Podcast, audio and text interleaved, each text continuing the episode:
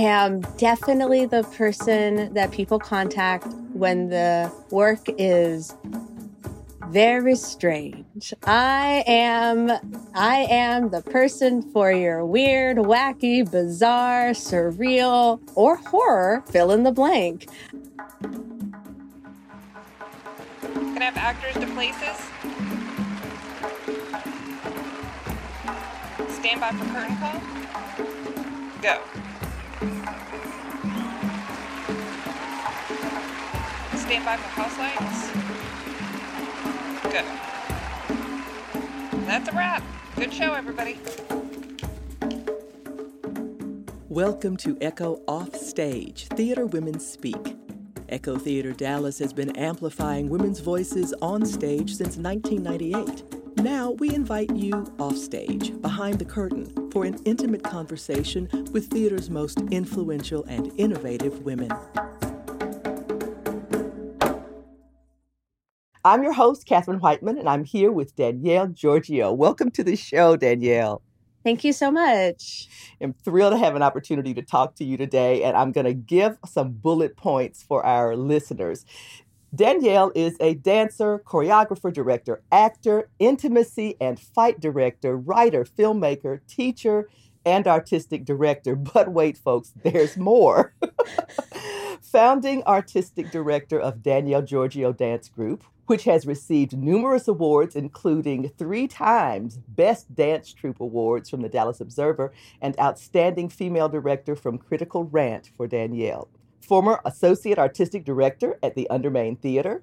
As a choreographer, intimacy director, movement coach, and fight choreographer. Her work has been seen at AT&T Performing Arts Center, Theater 3, Stage West, Undermain, Kitchen Dog, Echo Theater, and many, many others. So it sounds like I've done the whole thing and we don't need to do this interview, but folks, there is still more. Let's get into the thing that is the life around all of these um, wonderful accomplishments. So this way I don't have to make you brag on yourself. Let's talk about how you got there. I kind of came into all of this in a strange way, sort of in kind of way like a, backwards way into getting into theater and dance in a professional setting. Um, I mean, I danced my whole life. My, my parents put me in dance classes when I was able to walk. So dance has always been a part of my life, but I left it in after high school. I was like, I'm, I'm not going to do this and I was doing musicals and I was very active in uh, my high school theater program. And I just didn't want to do it anymore. And it took me about one semester in college to change my mind. and I started dancing. I went to the University of Texas at Arlington and I joined every dance class that I could there. And I joined the dance company. And I eventually became a student teacher and then I became the assistant director and then I became director of that dance company and helped the company become actually a part of the academic programs there. And now they've got a dance minor and it's wow. an active part of their theater department. So my journey into all of this was really refining myself through academia actually and then i started dancing professionally. But my degrees are wild. Like i have my my, my bachelor's is in international business and french and my master's degree is in political science with an emphasis on on arts policy and, and nonprofit and public policy. And then my my doctorate is in humanities aesthetic studies and that's where my performance studies came into play and I am a nerdy little academic who loves dance history and contemporary performance practices. Uh, it, it, that's an incredible arc. You know what I mean? From from making the decision to nah, I'm through with that part of my life to having it come back and grab you and say, no, you may be through with us, but we're not through with you. exactly. yeah. And then all of the various interests, and I've got to assume from the richness of the, the art that you produce that all of that stuff informs informs your work. So i want to ask you what does dance theater mean for you? For me dance theater is this incredible and almost and i hate to use this term but sort of like perfect example of what theater in the contemporary world could be.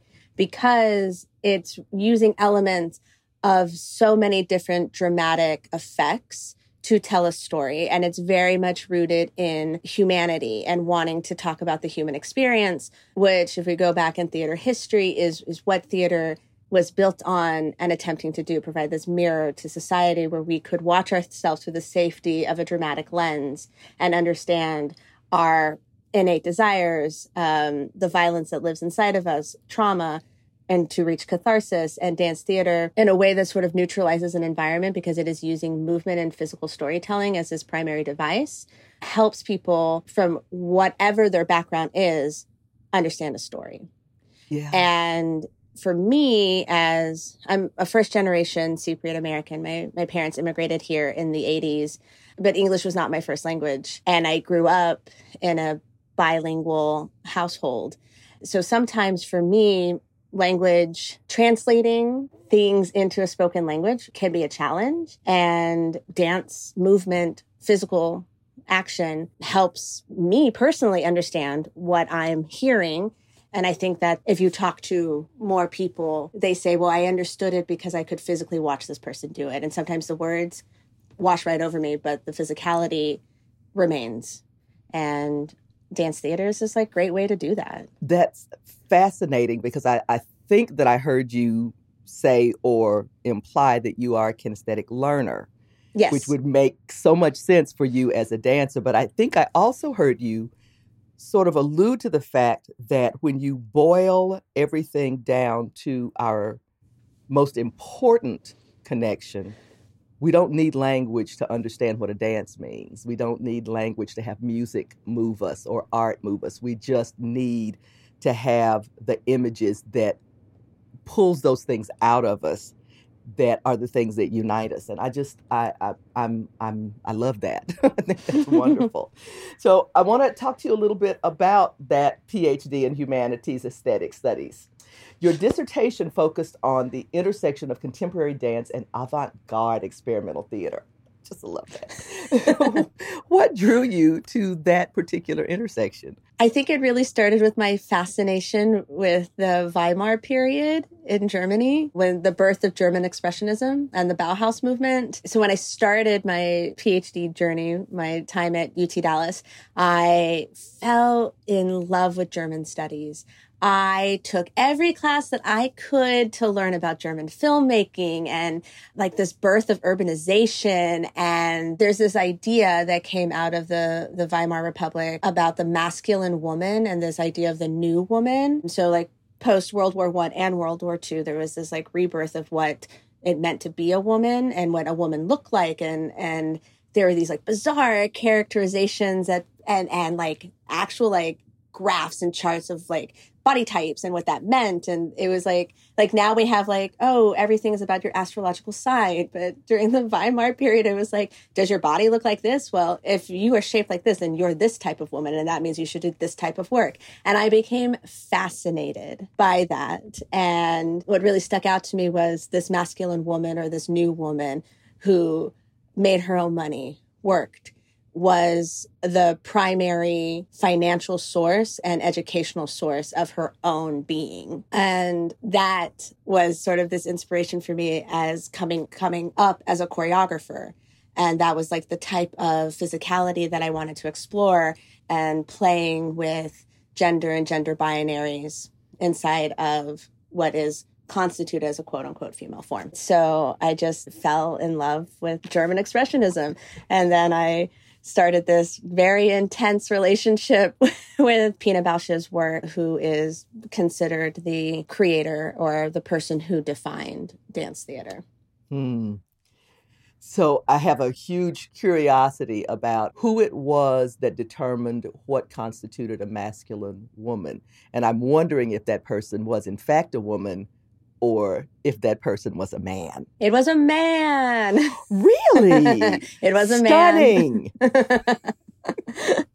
um, and it was a doctor. Um, so it was very much based uh, they, for them, very very much based in like this medical science. And then women, uh, female writers were were blowing it up as much as they could at that time. Um, wow. Yeah, that that's fascinating uh, to have sort of as a foundation for the things that you're doing now is and maybe we can get a little bit more into this, but when you see something like that and you know that it is not something that is authentic to a woman, uh, then I don't know, maybe it's just me being subversive, but I would be all about blowing that up. So, yeah, I get it. yeah. I'm 64 years old. And I remember reading articles as I was growing up written about women by men with such presumption that even then, when I was a young girl, it's like, that's not how I act. That's not who I am. So I can imagine someone like you with much more freedom that, that you know that, that that you would have right now, looking at something like that and going, "The what?" yeah, when I first read about this idea of the masculine woman, I was like, "Oh, no one's ever defined me before. Cool." Mm-hmm. Because it, like, if you read it, I was like, I, I was like, that. Well, that's me. Oh, okay. Yeah. Mm, yep, that's me too. Um, and then, like, when people define, or when those writers then were defining what the femme fatale was, I was like, yeah, that's also me. Oh boy, I wouldn't have made it through this time period. I would have, you know, they would have not allowed me to continue living. and so it's just like, it's very, very interesting. Uh, and how those ideas, I mean, they still exist today. Like, yeah. Ideas from the 30s and 40s just really haven't changed, and from Europe over to America. So mm-hmm. uh, I'm so you've you've absolutely piques my curiosity, and so now I'm going to have to go and read some of these books. Was was the term considered derogatory? The masculine woman? Yes. Yeah. Yeah. Yeah. Yeah. So we were just supposed to be simpering idiots. Basically, okay. yeah. Housewives. Yeah. Oh, yeah. Yeah. Yeah. So preserving that service for mm-hmm. us. Okay, that's mm-hmm. lovely. All right. Yeah, I think we, before I get too excited here, I think we better get back to the show. So, you are the first choreographer that we've had the pleasure of having on the podcast. Awesome. and as someone who works in dance and theater, help our listeners understand what are the differences between the two art forms and what can they learn from each other? I mean, truly, they're very, very much tied together when you look at theater history, dance has been there from the beginning. The ancient Greeks used movement as the basis of their theatrical plays. It's written in there with the chorus. That's the foundation of Greek theater. I mean, there's a whole movement genre based upon Elizabethan forms and Shakespearean shapes. Like it's always been there. And I mean, past that, like past the more advanced civilization, whatever you want to say about that, we started with dance. That was our um, as humans who didn't have codified language, we had movement, we had dance, we had movement that we shared and that was the only way that we could share our culture was by traveling and sharing the dances that we did. So they've always been there. They've always been there for each other um, and i think they will always exist with each other. I don't think they really can exist without each other. Some dance people might feel differently about that but dance is inherently theatrical. It relies on all those dramatic devices to create experiences. And the more you understand how to use Aristotelian thoughts in your choreography, the stronger your story becomes. Even as a choreographer, you don't think you're telling a story. You are.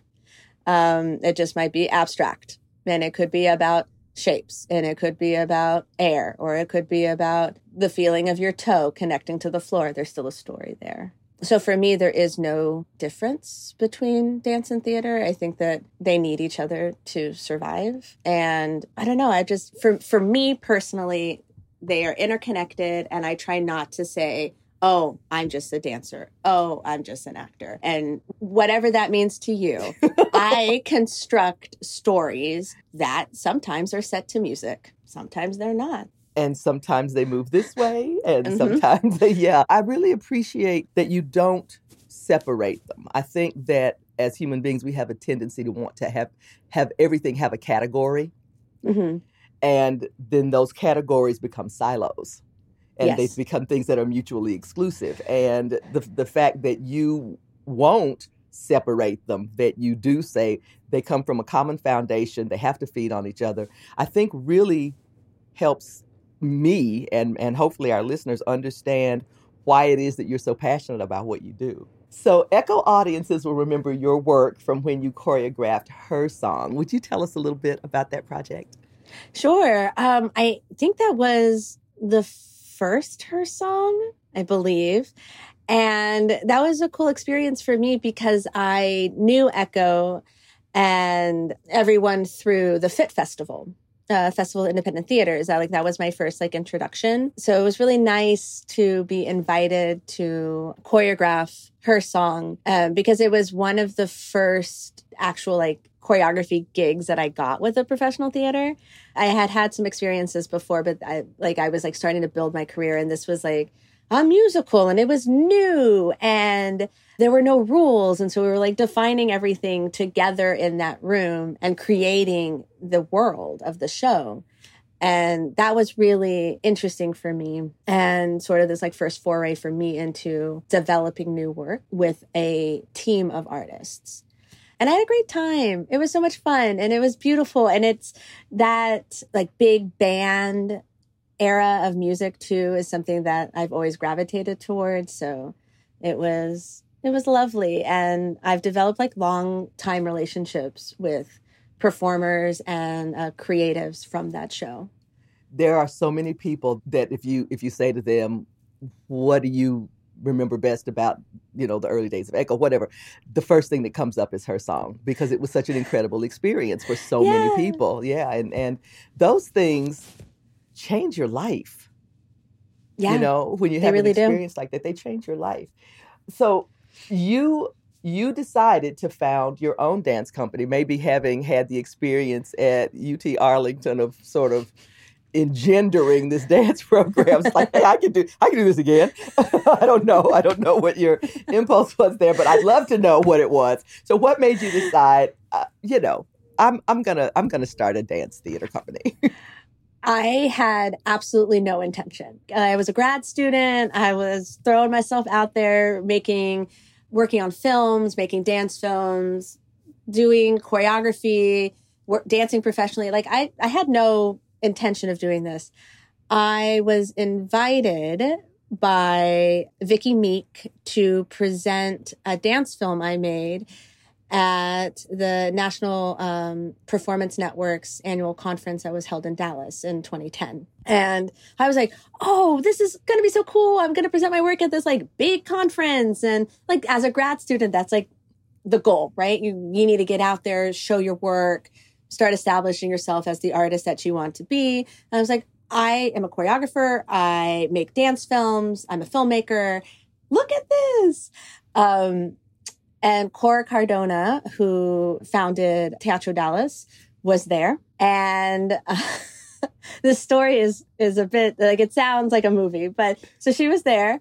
Um, this is like December 2010, no, late November, December 2010. I leave, I go to Ireland to hang out with some friends, make some art. I land in Dallas, January 2011. My phone goes off. I have a voicemail from Cora Cardona offering me a show at her theater. And it's a two week run of my work.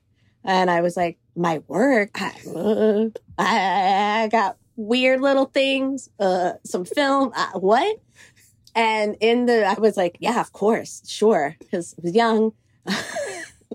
this is before I knew, like, oh, I should have like more in place before I just agree to do something. I'm in a phone call with her, and she said, "What's the name of your of your company?" I was like, "My company? Uh, I don't know." My best friend was sitting next to me, and she goes, "Danielle Georgiou Dance Group," and I was like, "Yeah." What she said, okay, and that was um 11 years ago. you you you got to know what I'm going to say now. I love this story. I love this story because again, to me, it's like life was telling you, okay, this is what we're going to do next, Danielle. Buckle up. Yep. and it's uh, been 11 much. years.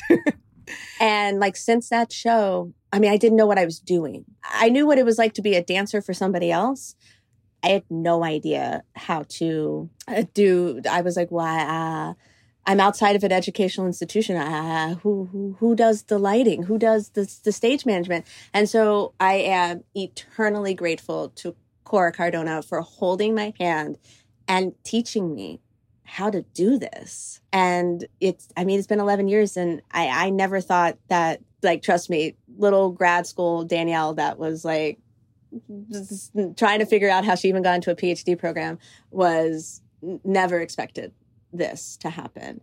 And I just, I am incredibly lucky that I have been able to continue working and being able to have opportunities to tell stories that I want to tell. Them.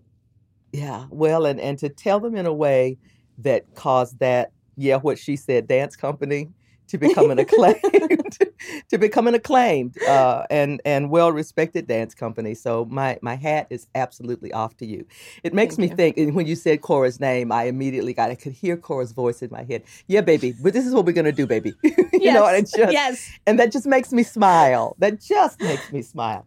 I want to talk a little bit more about Danielle Georgiou Dance Group. When you want to describe your work to someone what words do you use? How do you say this is who we are. This is our through line. This is this is our aesthetic mm, hmm uh, i mean it really has evolved over the years but what has always remained constant for me is that these are snapshots of humanity and they are so i sort of like as an artist live by this quote from Samuel Beckett that nothing is funnier than unhappiness. And that has just, I mean, deep down, I, am an existentialist. Hey, what can I say? Live it, love it. Uh, you know, um, when I discovered uh, Beckett and Sartre at too young of an age to be reading their work, I was like, oh, yeah, this is me. And then Nietzsche came along, and I was like, I'm gone. I'm going to go walk on this tightrope. The the ubermensch will one day discover me. This is, I am 100% a nerd, but that quote has never left me. And it is actually like a part of my artist statement. I want to address these very difficult topics through the lens of comedy. So everything about our work is very much real and very funny. It's dark. It's sad. And there's usually a song attached to it. And I don't know where that came from, but one day I was like, I guess we make musicals. as well. Yeah. As well. So, yeah, they're they're just uh, super bizarre moments of the darkest parts of our humanity. I don't remember where I read this, but there are always two mirrors on every life the dark mm-hmm. mirror and the light mirror, and they mm-hmm. cannot exist without each other. Somebody's got to hold up that dark mirror because we have to process the things that we do as human beings in some way. And um, I, I just I think that it is important that somebody take on that challenge. So thank you for doing that.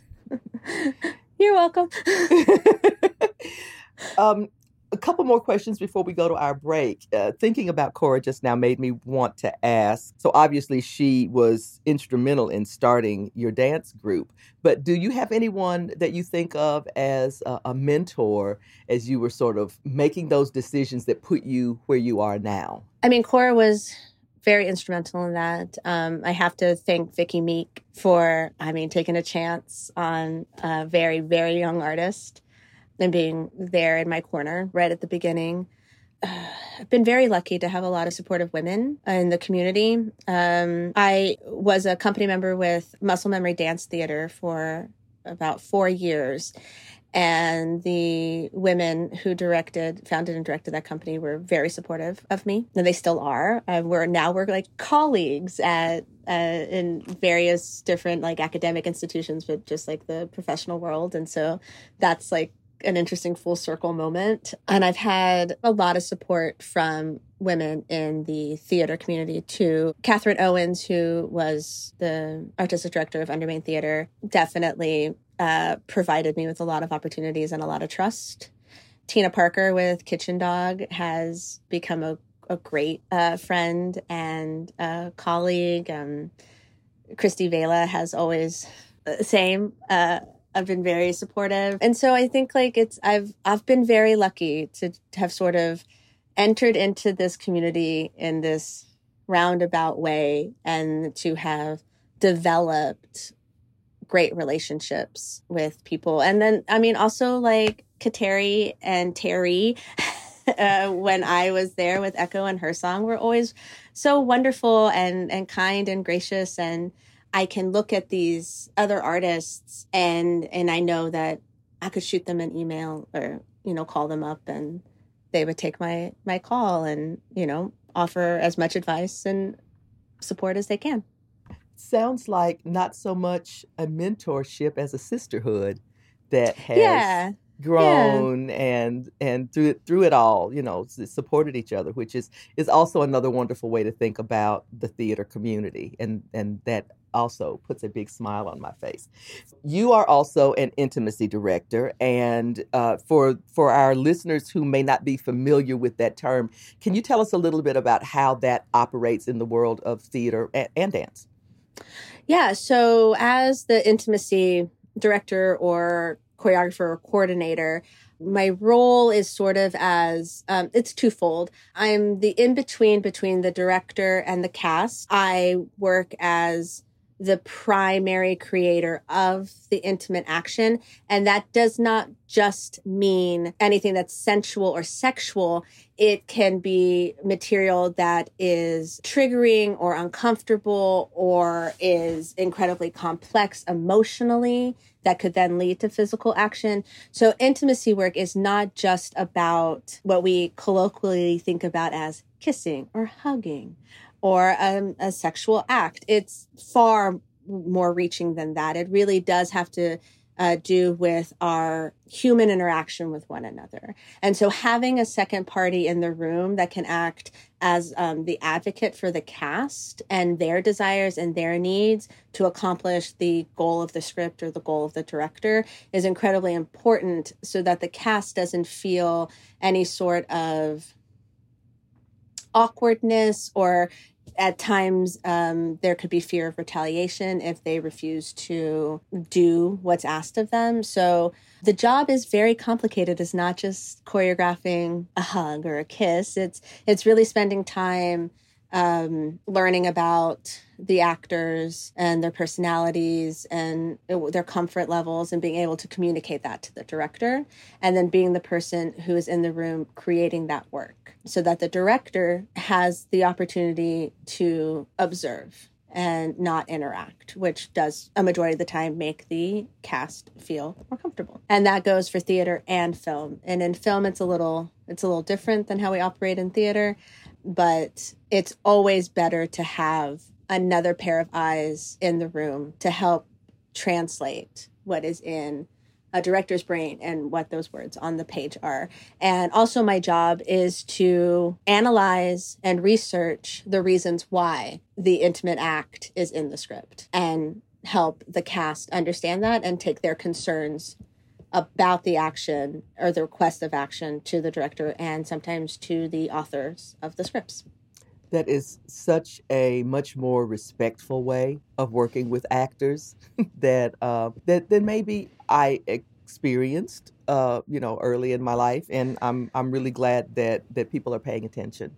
And that work for me, like getting into it, very, came very much uh, naturally because of my background in dance and as a choreographer intimacy work is is already so deeply tied to uh, dance training uh, because we are always in constant contact with each other. And so so um, bringing it into theater has only been a, um, a it's a very new concept. It's always existed, but it's this new concept that is now being pushed to the forefront and saying we have to have these conversations about intimacy. We have to set con, um, con, um, consensual rules about what we will and won't do. But in dance, it's uh, it's just always been there innately because we are always on the verge of touching each other, and that could lead that could go very wrong very fast.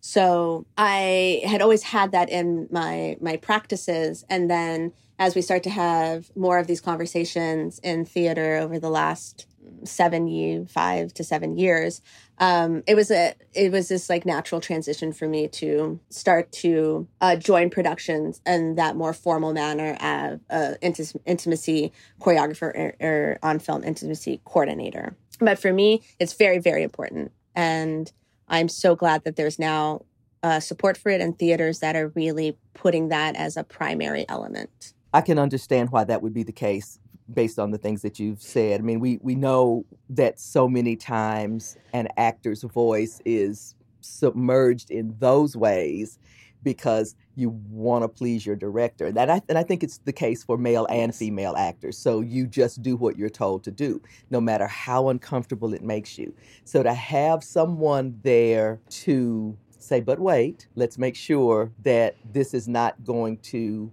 on the scale from make you a little uncomfortable to yes really Yes. trigger you. you know what I mean?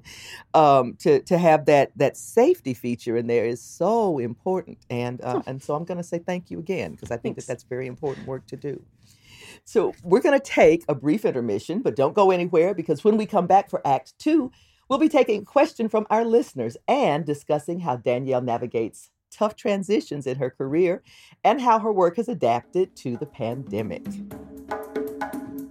Hey, you. Yes, you listening to this podcast right now. Have you subscribed to Echo Offstage yet? You won't want to miss next week's episode when I speak with Ariana Cook, arts administrator and former managing director of Cara Mia Theater. Talk about a fierce woman that knows how to move through all of it and has been through all of it, even at times when it was a little less receptive to her message. And her, I'm, I might cry, no, her dedication and her ability to move through these conversations is just astounding. But all of these fascinating conversations are only made possible by support from our dedicated donors. Echo Off Stage is a production of Echo Theater Dallas, the Southwest premier theatrical organization dedicated to producing works by women plus playwrights. This season of Echo Off Stage is made possible by the Ray Charitable Trust, the City of Dallas Office of Arts and Culture, the Echo 100, and our anonymous donor who has generously sponsored our fifth season. We would love to add your name to that list, unless, of course, you wish to remain anonymous. If you want to support Echo Off Stage, you too can sponsor an episode of the podcast or even an entire season. And I will thank you by name on the show, or you can remain anonymous. If you cannot donate to the podcast, you can still support our work by reviewing the podcast on your preferred listening platform, which helps new listeners find the show. Or you can share this episode on your social media or tell a friend about Echo Offstage. Word of mouth is still our best advertiser. And make sure to join Echo's email list and follow Echo Theater Dallas on Instagram, Facebook, and Twitter for a chance to submit your own questions for our guests and for updates on Echo's other upcoming projects. This fall, Echo Theater is producing the winner of our Big Shout Out International Play Festival, selected out of over 500 submissions. Mark your calendar for the world premiere of Founders Keepers by Aurora Belke, directed by Caroline Hamilton at the Bathhouse Cultural Center in Dallas, Texas on September 16, 2022. Set in the near future, with democracy crumbling and Washington, D.C. in flames, Founders Keepers follows a group of fifth grade girls who are tasked by the government to rewrite the U.S. Constitution. Friendship, power, and zit cream collide in this fresh, vulnerable, hilarious comedy about what it means to grow up in a broken democracy. Running Thursday through Saturday at the Bathhouse Cultural Center from September 16th through October 8th, 2022. For tickets and other information, visit echotheater.org. Tickets on sale starting Friday, August 26th. In the meantime, be sure to support other productions in the DFW area. This week's Shout Out Spotlight shines on Undermain Theater's production of Lonesome Blues by Akin Babatunde and Alan Govenar from September 1st through 8th. It explores the life and songs of the legendary bluesman blind Lemon Jefferson, who was discovered on a street corner in the Deep Ellum section of Dallas in 1925. Undermain brings the legend, played by J. Dontre Davis, back to his origins. Tickets are available on undermain.org. And now back to this week's interview. Welcome back to Act Two of Echo Offstage. I'm talking with Danielle Georgiou. So I have a, a listener question for you from Lauren. What activities or exercises, ooh, I love this question, would you recommend for actors who are trying to get more in touch with their bodies? Ooh, that is good. Um, I I would say that any physical activity that you enjoy will get you inside of your body. And and and that doesn't mean like take a dance class or take a yoga class. If you like to go on leisurely walks or hot summer whatever fill in the blank walk you want to go on, take it. Make it a habit. Like carve out those 30 minutes for yourself or however much time you have and do it every single day. Um, and it, and, um, any, any, any kind of, it can be like, you know, I really want to, to make 30 second videos of myself every single day doing any activity. It can be incredibly mundane. It could be uh, full, like rearranging the socks in your sock drawer. That is still a physical activity that helps you understand kinetically a repeated action. And the more you create those kind of physical habits in your daily life, the more connected with your body you're going to be.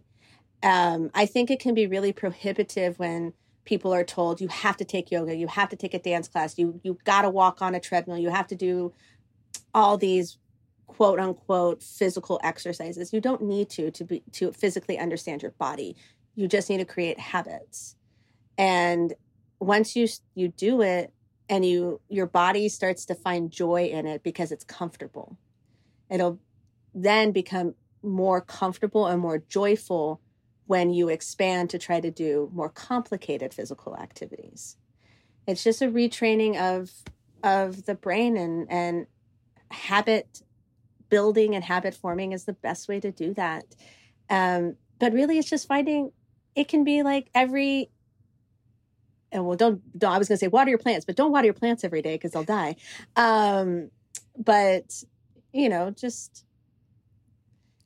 when you're making your coffee in the morning, uh, make it a dance, like have fun, and then the you will physically start to understand yourself better. Um, but you don't have to do uh, these prescribed things that like social media tells you you got to do. Please don't. oh my goodness, yes. And that that really does make a lot of sense. I mean, I, when I was thinking about folding clothes, so I'm crazy. I enjoy folding clothes. I like the I way. In, I love it. I love laundry day. laundry day is my thing too. And, and, you know, there's nothing quite like a fluffy towel when you're folding it. So so any physical activity that can bring you some joy, just do that thing. Mm-hmm. And then let your mind imagine other things that can go along with it. Mm-hmm. I like mm-hmm. that. I again. So, for our listeners, if you would like to have a question featured on our next episode on Echo Offstage, be sure to follow Echo Theater Dallas on Facebook, Instagram, and Twitter at Echo Theater Dallas and watch our stories.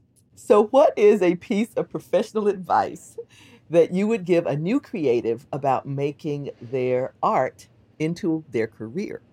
That is a tough question. I would tell somebody to do it. It is perfectly okay to be afraid to do it. And it is a justifiable emotion. It's scary to put yourself out there as an artist. It's probably one of the most terrifying things that you can do because it's incredibly vulnerable and you are exposing yourself and your story to everyone and criticism, but you should do it because you never know what's going to happen. And if you don't try, then how, how, how can you know what could come? And so I, and I tell this to my students and I say, take the opportunities. If someone offers you something and it seems like a valid opportunity, right? Like do your research. Don't just like say yes to anything, but do your research. And if it, if it seems legit, try it and never be afraid to say you don't know how to do something. Be honest with people and say, this task that you're asking me to do, I understand how to do this part of it, but the this other part I, I don't know. Can you please advise? Like, do you have any guidance? Because the moment you free yourself of obligation to be perfect, I think is the time that you'll find the most success. And the moment that you can say, like, I tried, I failed. I'm going to try again. And the next time I'm going to fail better at it. So I guess it's kind of twofold. It's like take the opportunity, be honest. And then if and when you fail at it, because eventually failure will come, it's not a bad thing. It's just the opportunity to fail better the next time. And that's also a Samuel Beckett idea. I can't get rid of the man. He lives next to me. Um, but it's a beautiful idea of like owning your failure and um, knowing that eventually you're going to be really good at something. That is both great advice and a lovely thought. Thank you. So you mentioned before our interview that you're in a transitional period of your career. How do you navigate uncertain times in your artistic career? Which is was a great question provided by you. I, I mean, I think I'm, I don't know what I'm doing and I could really use some advice. Like, you know, you can set yourself up in, in ways and you can build so much infrastructure around you. And then one day you realize you don't want it anymore or it just doesn't work anymore. And learning how to deconstruct everything you've you've built for yourself and the safety nets and uh, the walls um, that you've built up around yourself when you start to realize that you want to knock them down it's difficult because it feels I mean, you're starting from ground zero again and having to relearn all that confidence that it took to get you to this other point is a challenge. And I think that it's important for people to know that it's okay to to not have the answer and not know what your next step's going to be and you know those days when you just need to like cry for hours like cry for hours i'm like i'm personally so sick of of like having to feel like I've got to be strong at all times. Um, and I'm not allowed to be an emotional person because I've had to for so long have that persona. And it's like, you know what? I'm exhausted. Look, I'm tired. I'm sad. I'm confused. I'm lost. And that's all right because eventually I'll figure my way out of it. It just, I, I can't predict when that's going to be. And that's, you know, that's really hard because you're told that you need a plan and you need to have the answers. And, um, so just I'm personally learning to to uh, be okay with not having an answer. Um, yeah, uh, that I, I think that's also great advice again for for any professional, you know, young professional, mid career, whatever, wherever you are, because if we take a lesson from the earth, everything goes fallow for a little while, and it's a time yeah. of renewal. And if you yeah. don't take those times of renewal, then you don't get to grow when the growing season comes again. So come on, people. It's right there in front of you, is all I'm saying. I mean, ex- exactly, exactly. And it's like nobody reminds you of that. Like nobody gives you that out because you're told you got to keep working, you got to keep going. Breaks are not allowed because if you take a break, people will forget about you. And it's like, you know what? If I got to take the break, I need it because I might not survive if I don't. And you don't want that person working with you. And there you've said it. I mean, that's that's just it's both common sense and wisdom if you know the distinction that I'm making because it's mm-hmm. where we, you know, it's it's where we would love to be able to live our lives, but sometimes we just get so caught up in the what's the next thing, what's the next thing, what's the next thing. You don't take time for that renewal and we all need it. Absolutely. Mm-hmm. You've described yourself as a person whose strongest characteristic is the ability to pick yourself up over and over again. So tell us how that ability has helped your career and and also tell us if there's any times that it has impeded your creativity. Oh, um I'll answer the last part first. um, many times it has impeded my creativity because I am my own worst enemy. Like having this ability to pick myself up over and over again is both a strength and a weakness because sometimes I'm doing it when I really should just take a break. I should stay down and I should take that nap my body needs. And instead of pushing myself to the breaking point where I just can't function anymore. I should I should listen a little bit more. It's like here I am, this kinesthetic learner learner who is a physical body expert, and sometimes I deny my body what it needs. And I'm doing a lot of personal work to overcome that desire to always be And that's a lot of unlearning and relearning that I have to do. And so at times it is, it does get in my way because I feel like I got to keep working. I got to keep working. And inside it's like, I don't want, I can't, I can't, I don't want to, I can't do it. So I'm having those battles. But it's been this really great thing for me because on the flip side, knowing that uh, the reason why I can pick myself up all the time is because I do believe in myself and I trust myself. And I actually have a lot of respect and love for myself.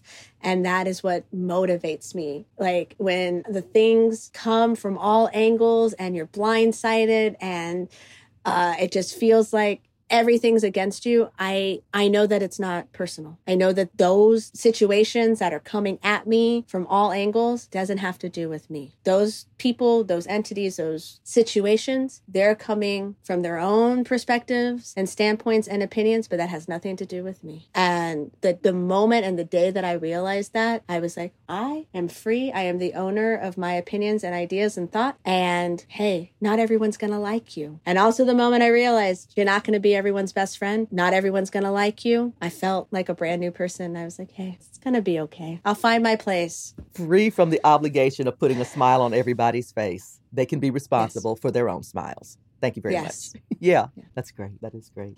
So, our theme for this season of our podcast is reinvention.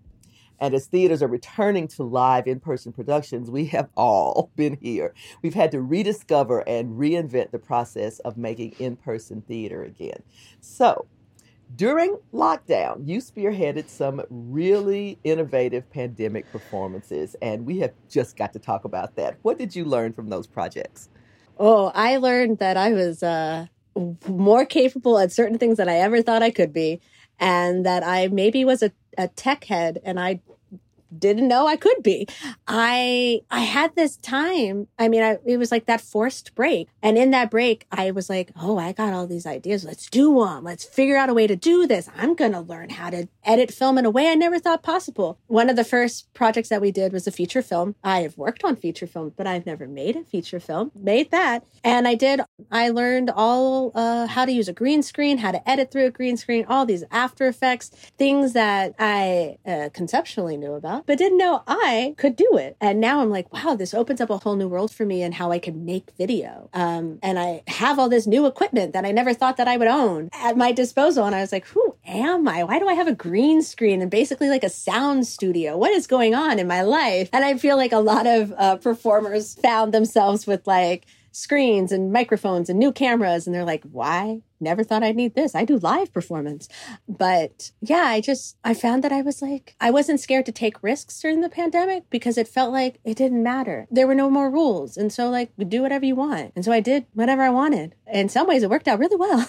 so you picked up a computer and said, um, After Effects, okay, I'm going to be the queen of Mogarts. And basically. Basically. Yeah. And and do you work in Premiere? What's what do you edit in? I was using when I had the license of Final Cut, but you know, like academically, I have it at school, but I couldn't access it there. Um, yeah. So, like, I would, you know, I downloaded like Filmora, which is basically a type of Premiere, Premiere Lite. It was a, a, more affordable version of it. So if like anyone's ever looking for an affordable version of a video editing tool, uh, Filmora is there for you. Uh, it you know it has it has what it has, and um, you can do a lot with it. Um, but you can download you know the Adobe suites and plug them on in and do what you need to do with them. And there's so many YouTube tutorials that at this point it's like if you have an idea and you want to try it out, you should try it. It'll cost you a little bit but try things, you know? Um, and yeah, so I think my video editing skills definitely jumped from the like more visual art, perf- um, performative editing that I was doing as my artistic practice to now um, working a little more of a traditional narrative sense. And i love it. Like it's it's a whole different type of choreography. I mean the reason why i part of my visual art career is videos is that it is a type of choreography and it's a new way of like applying your directorial skills to it. And i love it. That is fascinating. As someone who spent 40 years in television you know to to to hear your um, willingness, or maybe even on that continuum, fearlessness about okay, I'm just gonna give it a shot. You know, I'm just gonna try this and see what happens, and then to find out that you that you can add that to your toolbox, and you wouldn't have known if you said no. Exactly. Exactly. So it's a beautiful thing. So, what have been some of the challenges for you coming back to in person performance? Oh, remembering how to talk to people in person. That was hard because we got so used to the screen and because we spent a lot of time with the mask on top Yeah, like of our that, face. yeah, right? I am a very visual person, and so when I didn't have those visual cues, I I was struggling to un, uh, to know if the people I was speaking to am I making a connection, and, and because we we rely so much on facial expression, I do, and the mask made it very difficult um, to to enter into the process of returning to live theater for me Uh, because I just I was like, "Are you there? Hello, do you hear me? Are, are we are we connecting? Am I am I communicating well enough through my mask? But you know, it's a learned process, and that has become easier with each production. But there's just like the new stress levels of, you know, you're so excited and you're ready to do this and you've done all this work to prepare for the production. Is the production actually going to happen? And like having like that, it was never a concern in the in in our minds before the pandemic. Because it was like we're going to do the show. That's what we're here to do.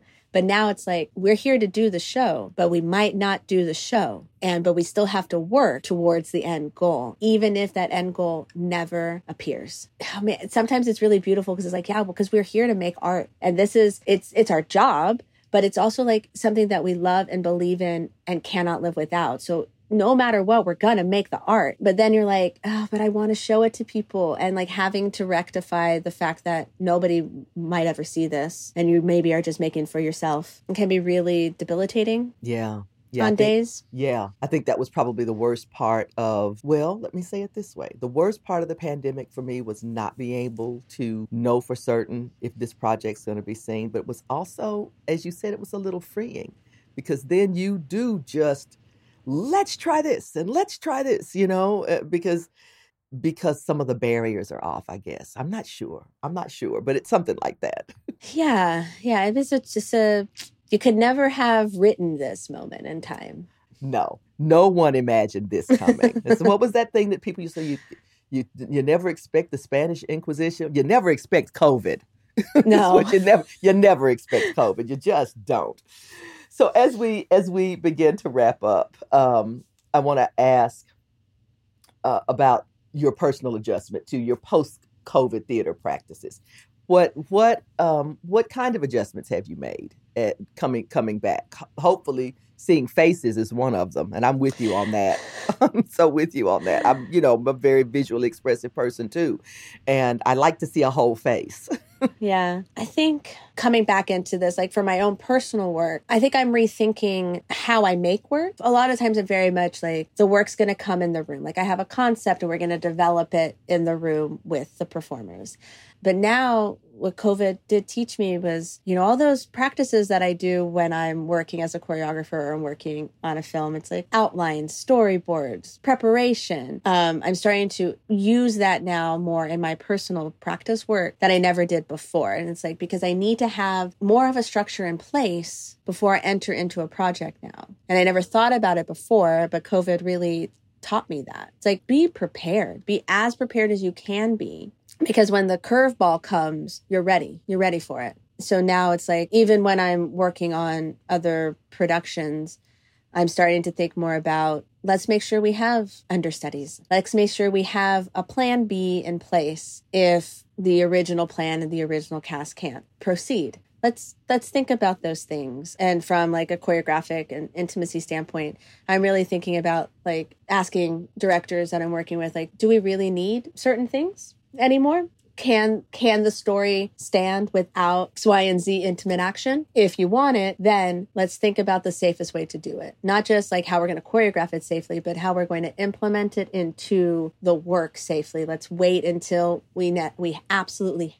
have to take our masks off. Now more than ever, I mean, we really have to think from a health and safety standpoint where we never thought about that before because now we're more educated in the mission of viruses. We're way more educated than I think we ever wanted to be, but we need to stay vigilant because the numbers are rising again hmm and it's just our crazy new normal. So it's Mhm. important to, you know, stay on top of those. So I've got two, maybe three more questions for you. Sure, sure.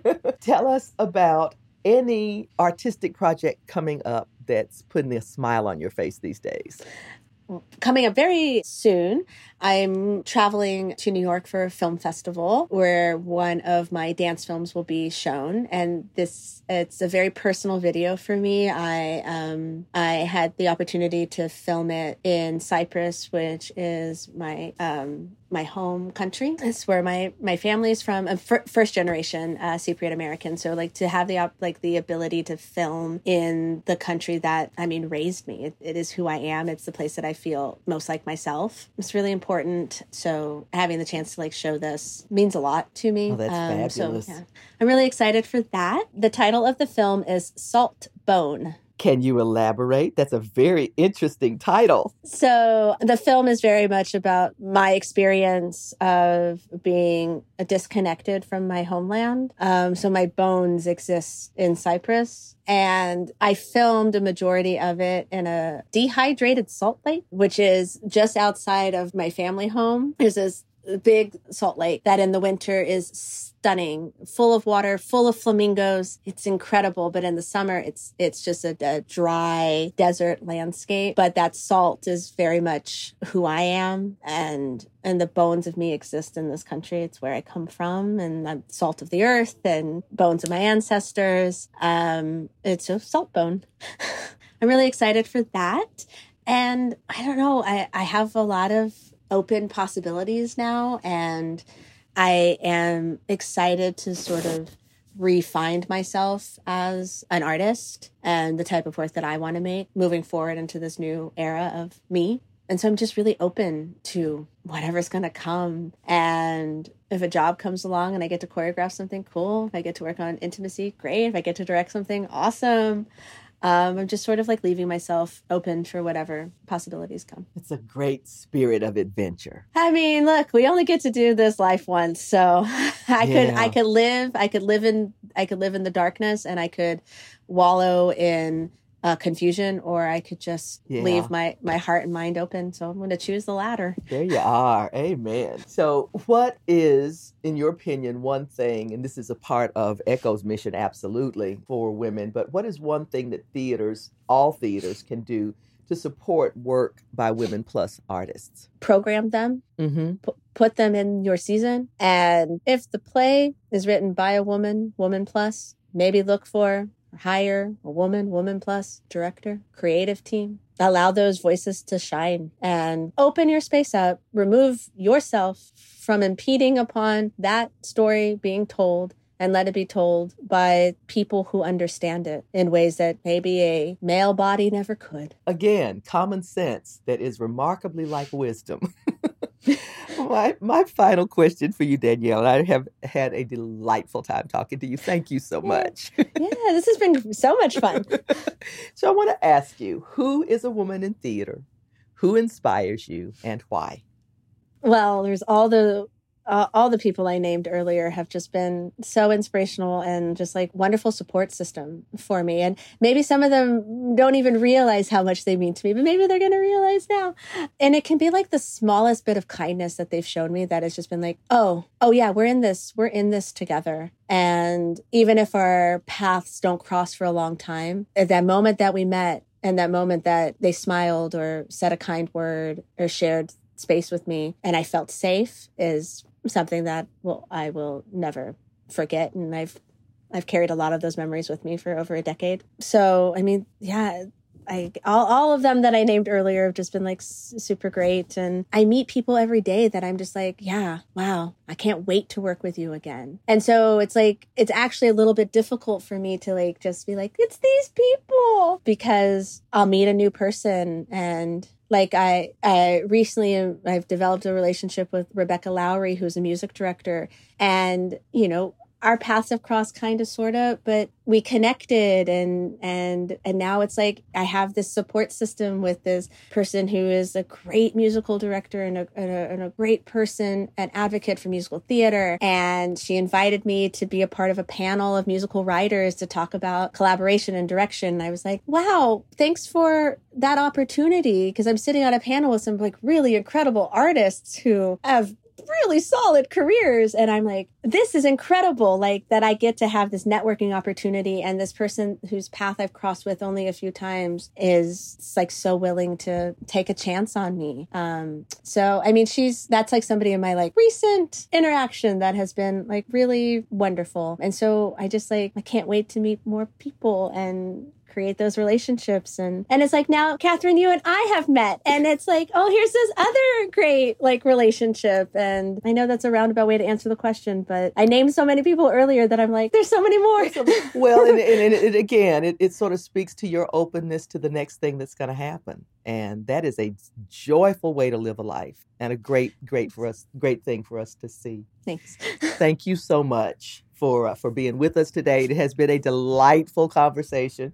Where can our listeners find out more about you and things that you have going on? They can follow me on Instagram on my personal account, which is at Danielle Georgiou, or if they want to learn more about our bizarre, wacky, weird dance theater that we make, they can follow us on at DGDG Dance Group on Instagram. We're also on Facebook. All right, fantastic. So, Danielle, I'm sure our listeners would love to get a chance to see some of your work locally. Do you have anything coming up in the Dallas area? I do. I will be the intimacy choreographer for Between Riverside and Crazy at Stage West, which opens in August, um, August 18th. And then I will also be creating choreography for Lonesome Blues at Undermain Theater, which opens in early September. Fantastic. I know folks are going to want to take advantage of the opportunity to see your wonderful work. Thank you so much for that, Danielle. This has been a delightful conversation. So glad that you could be with us. And we want to thank all of you for joining us for this episode of Echo Offstage Theater Women Speak. Please be sure to follow Echo Theater Dallas on Facebook, Instagram, and Twitter. And please submit your own questions for our guests and for exciting news and updates on upcoming podcasts, readings, and productions. You've been listening to Echo Offstage Theater Women Speak, a production of Echo Theater in Dallas, Texas, a nonprofit theater dedicated to solely producing works by women plus playwrights. I'm your host, Katherine Whiteman. Our podcast manager and producer is Eric Berg. Our audio engineer and editor is Jonathan Villalobos. Graphics and social media by Lauren Floyd. Our theme music is by Len Barnett with Brent Nance. Executive produced by Kateri Cale, managing artistic director at Echo Theater. Find out more about Echo and our mission to champion the diverse voices of Women Plus artists at echotheater.org. And follow us on Instagram, Facebook, and Twitter at Echo Theater Dallas. Find these links and more info about today's guest in the show notes. Going dark. Thank you, Dark. Thank you, Dark. Danielle Georgiou Dance Group. Let's talk a little bit more about Danielle Georgiou. Uh, that's going to be the outtake that we use for the, yeah.